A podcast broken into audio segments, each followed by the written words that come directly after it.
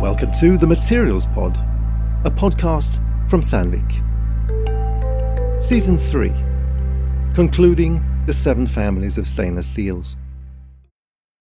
Episode 3 Nickel Rich Austenitic Stainless Steels. An Achilles heel of austenitic stainless steels is the susceptibility to stress corrosion cracking, or SCC. However, when the nickel concentration exceeds about 20%, considerable improvement in the resistance to stress corrosion is observed. Nickel-rich austenitic stainless steels, NIASS, therefore deserve to be treated as an own family. In fact, for nickel concentrations beyond about 30%, the resistance to stress corrosion is comparable to that of duplex and ferritic stainless steels. Nickel is an expensive alloying element and used only when it is justified regarding the performance. However, in certain applications when resistance to SCC in combination with an austenitic structure is desired, nickel is indispensable. For instance, this is the case in high temperature applications when creep resistance may be crucial.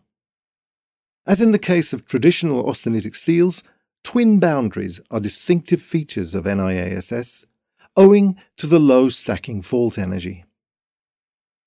The super austenitic stainless steels 254 SMO and 654 SMO are designed for the oil and gas industry. Typical applications are equipment for seawater cooling, pulp bleaching, and hydraulic and instrumentation tubing.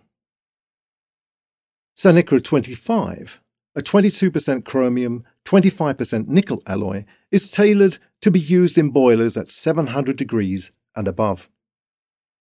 Because of its good creep rupture strength in combination with high temperature corrosion resistance, it is a suitable material in superheaters and reheaters.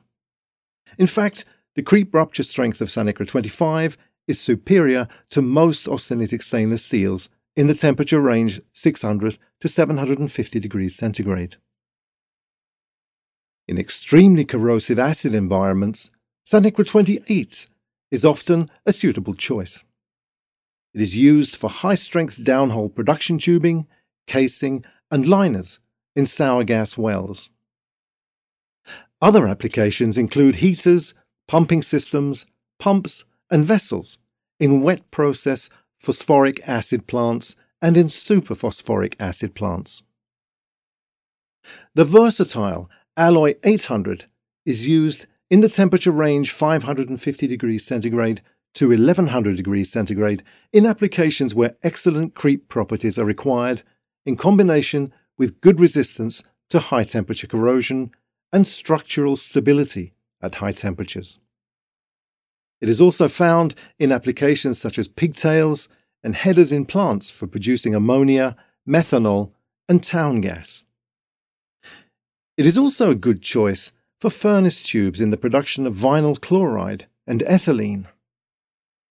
Other applications include heat exchanger tubing for fluidized bed combustion, radiant tubes, and components for heat treatment furnaces, for example, muffle tubes and thermocouple protection tubes. The 25 chromium 35 nickel alloy 353 MA, designed to be used in applications where carburization and nitrogen uptake is a potential problem, is a suitable material as cracker and reformer tubes in the processing of synthetic gas. Even though many alternative materials contain more chromium, 353 MA is often superior. One reason is the element cerium, which contributes to a very stable surface oxide layer. The major application for alloy 690, with 60% nickel, is as tubing in steam generators in nuclear power plants. The operating temperature is typically 365 degrees centigrade, where intergranular stress corrosion cracking is a potential problem. Alloy 690 has been found to be almost immune to corrosion under the given service conditions and has therefore become the preferred alloy. As a matter of curiosity, it deserves to be mentioned that the nickel rich austenitic steel 254 SMO has been used also in art form.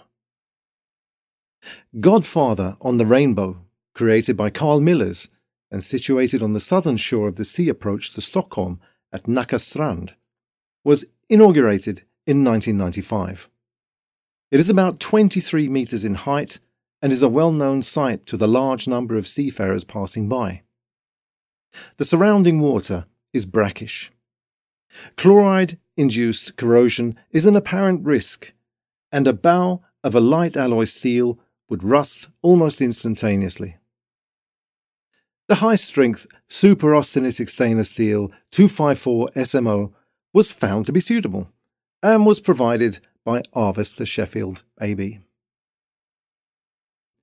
This podcast brings the series of the seven families of stainless steels to an end. The next podcast will be devoted to stainless steels and special alloys in medical applications.